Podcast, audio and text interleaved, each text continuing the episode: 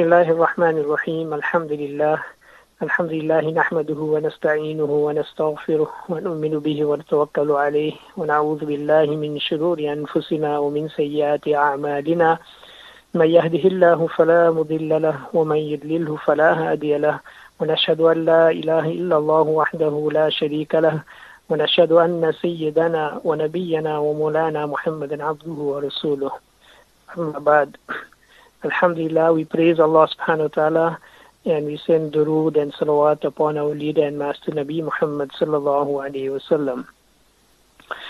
We praise Allah subhanahu wa ta'ala abundantly for having created us and having placed us in this world where He has provided everything for us, everything for our benefit and everything that we need to live in this dunya. And Allah subhanahu wa ta'ala has not left us alone although we may face numerous challenges, difficulties, but Allah subhanahu wa ta'ala is always there for us and He has provided for us a very powerful weapon and that is dua. Allah subhanahu wa ta'ala says, وَإِذَا سَأَلَكَ عِبَادِي عَنِّي فَإِنِّي قَرِيبٌ That when my servants ask, ask you about me, O Rasulullah sallallahu فَإِنِّي قَرِيبٌ I am very near. So Allah subhanahu wa apart from having created everything so beautifully, the needs that we have, the requirements like air, water, Allah subhanahu wa has created this whole dunya, whole universe in such a beautiful manner. If you look at the beautiful uh, rivers and trees and mountains that are out there, Allah subhanahu has also provided food for us, the different uh, foods in different forms, be it uh, the vegetation or animals which we can eat from. Alhamdulillah, Allah subhanahu wa ta'ala has given us so much. However, we may see or look or view at different aspects in, in different ways. So it is not uh, uncommon to hear people saying or making statements like, you know how fair how unfair everything is how unfair the whole world is how unfair people are to us. And uh, uh, many may cite examples also. For example um, a person may say that everything is for the rich. And one example there is that you know if a person is looking for a very economical vehicle then there are some very, very economical and fuel efficient vehicles that are available out there that uh, use very little fuel. Yet, who can afford them? Those people, the very wealthy, who uh, econ- economy is not an issue to them. So these vehicles are priced so highly, they're so expensive that only the rich who don't really, who are not really concerned with the economy, can uh, afford them. So how unfair is that? Or a shop may have a sale whereby the prices of the items are reduced drastically. But this sale is held at the time, maybe mid month or at some other time when those who are really hunting for a bargain don't have any money. So who benefits there? But then uh, instead of looking at how unfair everything is to us, let us focus on how unfair we are. How unfair are we to the world? How unfair are we to uh, others? How fair are we? How unfair are we to in our judgment? Uh, I like to cite the example of a fly. Um, you know, a fly comes around, buzzing around, and it uh, you know, it's very irritating in the way it buzzes and it uh, irritates us. and we may try to swat that fly, try to kill it, and uh, people may you know let go with some unspeakable words also. And but if you look at it, if it, is really the intention of that fly to irritate us? All it is doing is what it has been created for. It's coming around looking for its food. Although it may be irritating to us, but I don't think that fly has that intention to come and bug us like that excuse the pun. Likewise, a mosquito, when we are lying down there, we're sleeping, and we hear this buzz of this mosquito, this uh, shrill sound of a mosquito, and we may try to swat that, we may miss it and we become angry. But is it really the intention of that mosquito to irritate us, to break our sleep, to disturb our sleep, or to harm us, or to cause us irritation? No, it's out there looking for its food. It needs uh, to uh, sustain itself, even though it may be our, through our blood, but it needs its sustenance, and that uh, that is what it's looking for. So it's not really out there to irritate us or to bother us. It's just so it is un, very unfair for us to pick on these creatures and so on. No doubt, if there's any harmful creature that poses a threat to us, it needs to be uh, killed. It may need to be killed or pushed away.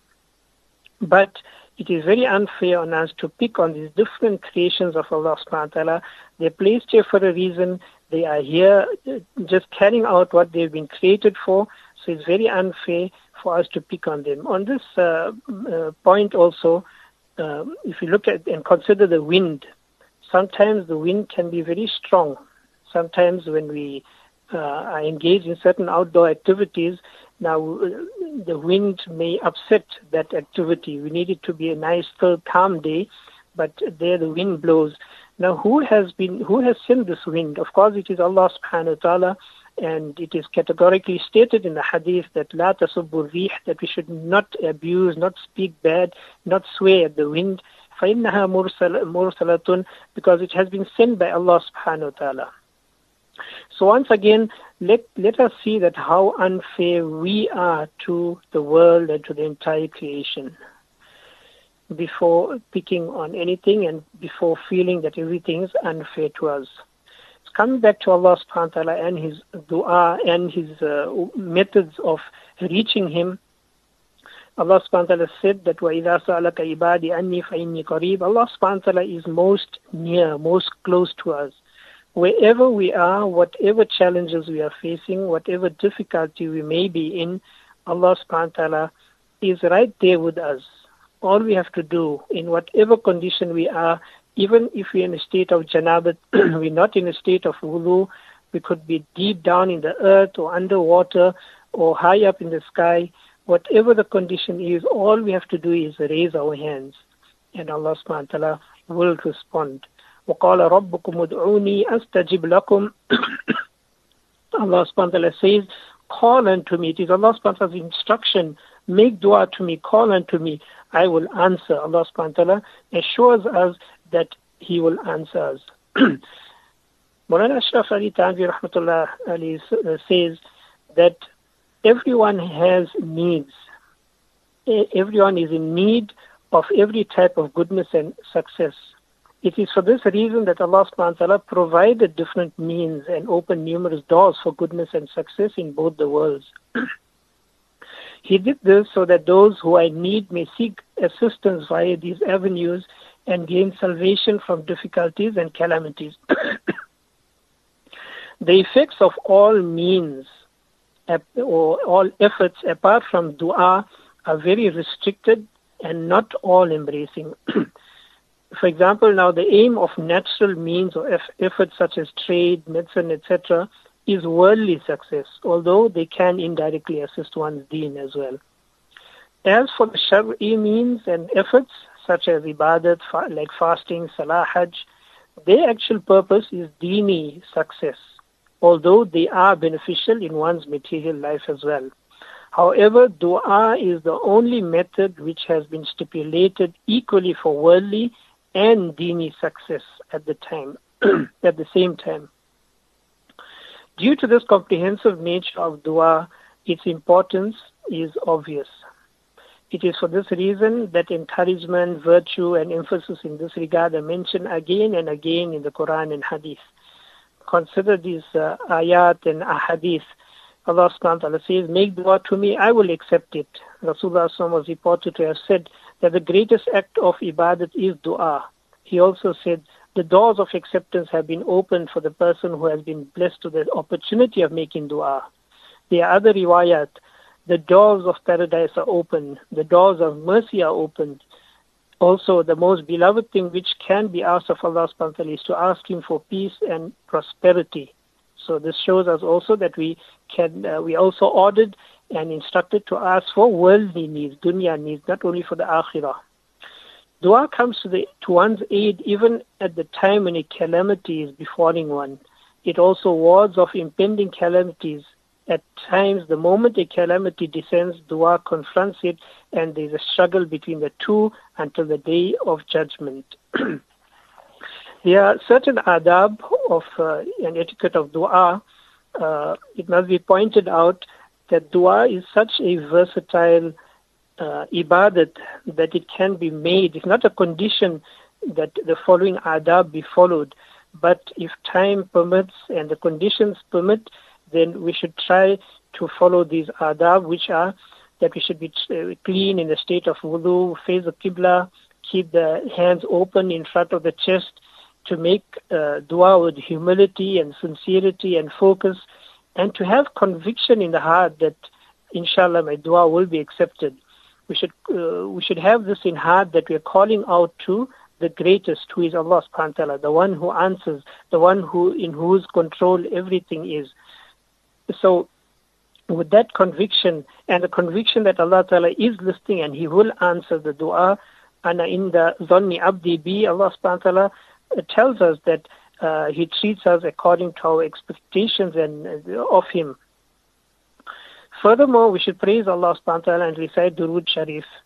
And uh, when we have completed the dua, we should pass our hands over the face. There are special, some special times when du'as are readily accepted uh, during the latter part of the night, on the day of Jum'ah, especially the time after Asr, uh, during the month of Ramadan, inshallah, which is coming up, and we make dua that Allah Ta'ala keeps us well and alive uh, so that we experience the month of Ramadan. Uh, after the tilawat of the Quran, after Farus Salah, between Azan and Iqamah, and also for that person who is experiencing some difficulty, making dua is extremely beneficial. There are also some people whose du'as are readily accepted. May Allah us from amongst them. We all want our du'as to be accepted readily. Uh, these people are the salihin or the pious, the dua of the parents, and also the, the, the dua of children who are obedient to their parents, and the dua of the oppressed. Now, there are some uh, hindrance, some impediments to du'as being accepted. That means there are certain factors that will stop a person's dua being accepted. One is if the person engages in haram, whether it's haram actions and uh, consuming haram foods and drink and uh, dressing with ha- clothing that is not uh, according to Sharia, all these will stop a dua from uh, accepted as we learn from the hadith. Um, Allah subhanahu wa ta'ala directs us in the Holy Quran that وَلِلَّهِ الْأَسْمَاءُ الْحُسْنَى فَادْعُوهُ بِهَا that Allah subhanahu wa ta'ala has most beautiful names, so call on Him by them. So we know the 99 names, beautiful names of Allah subhanahu wa ta'ala. We're encouraged to recite that uh, regularly, daily. We should try and uh, memorize them as well and make dua through the medium of these names. This facilitates the acceptance of dua. Once Rasulullah heard a person calling Allah by this great name, Ya Zal Jalali wal Ikram, Rasulullah remarked that surely his du'as will be granted, surely your du'as will be granted. Ask of Allah whatever you wish. And according to another hadith, an, an angel is appointed by Allah subhanahu wa ta'ala so that whenever someone says these words thrice, Ya Arhamar Rahimin, Ya Arhamar Rahimin, Ya Arhamar Rahimin, the angel responds by saying, No doubt the most merciful has focused all his attention towards you. Ask of him whatever you please. So those words are Ya Arhamar Rahimin. Now to ensure that our du'as are accepted, the one of the signs of gaining the recognition of Allah Ta'ala is to be granted the tawfiq of making dua. Du'as made sincerely, fulfilling the necessary conditions are always accepted should always keep this in mind that we make a sincere dua with full focus and attention. Allah, that dua is all, always accepted, although we may not uh, realize or notice it's, uh, it immediately. according to the hadith, any Muslim who makes a dua and his dua does not contain a request for anything sinful or anything regarding the severance of family ties, Allah Ta'ala grants him one of three things. That means his du'as may be accepted in one of three ways. He's either, either granted it immediately, or whatever he uh, has asked for is saved for the akhirah, or by means of this dua, Allah Ta'ala wards away some calamity, calamity from him. So we should never ever feel that our du'as are rejected. So here we have a very powerful weapon. Uh, we all have access to it. May Allah subhanahu wa ta'ala uh, grant us the tawfiq to make dua all the time and to remember Him all the time and never to ever lose hope in Him. وآخر دعوانا الحمد لله رب العالمين